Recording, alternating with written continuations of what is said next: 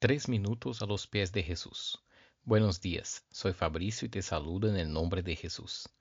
En tiempos como esos de pandemia, muchos cristianos buscan en los acontecimientos señales que indiquen el fin de los tiempos y se preguntan cómo las cosas se encaminarán al final predicho o quiénes serían los personajes sobre los cuales habla el libro de Apocalipsis o aun cuando llegará el tan esperado rapto y el día del Señor. Es verdad que nosotros debemos conocer el texto bíblico como un todo para que entendamos el plan de Dios y su voluntad para nosotros, pero muchas veces nos concentramos en especulaciones que no nos llevan a lugar alguno. Por ejemplo, ¿vendrá la gran tribulación antes o después del rapto?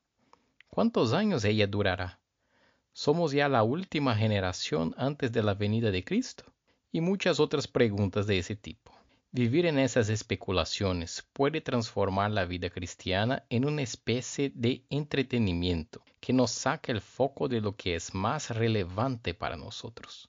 He observado ya muchas veces cristianos que se pelean por defender alguna teoría de importancia secundaria. Reflexionen, hermanos.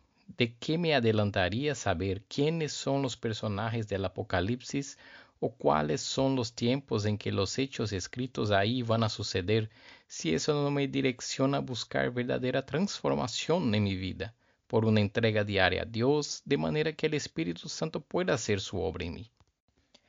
Hay muchísimas doctrinas bíblicas que no son especulaciones, sino que son órdenes muy claras y directas de Jesús con relación a nuestra vida cotidiana. Jesús dice, por ejemplo, si tú tienes algo en contra de tu hermano, búscalo y resuelve la situación con él. Dice también, aquel que adultera en su mente ya cometió pecado. Y muchas otras declaraciones más. Quizás muchos se involucren con especulaciones porque es más fácil tratar con ellas que tratar con los órdenes claros de Jesús, que son mucho más desafiadores en la práctica.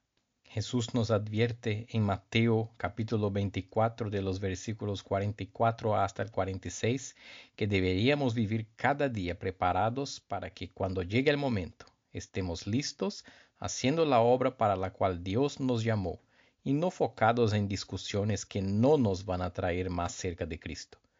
Nosotros debemos buscar en Dios y a través del Espíritu Santo una transformación que nos pondrá cada día más preparados para los últimos tiempos, sea cuando y como sea. ¿Qué piensas tú de eso? Nos gustaría escuchar tu testimonio u opinión. Nos puede visitar en iglesialatina.com. Que tengas un día bendecido.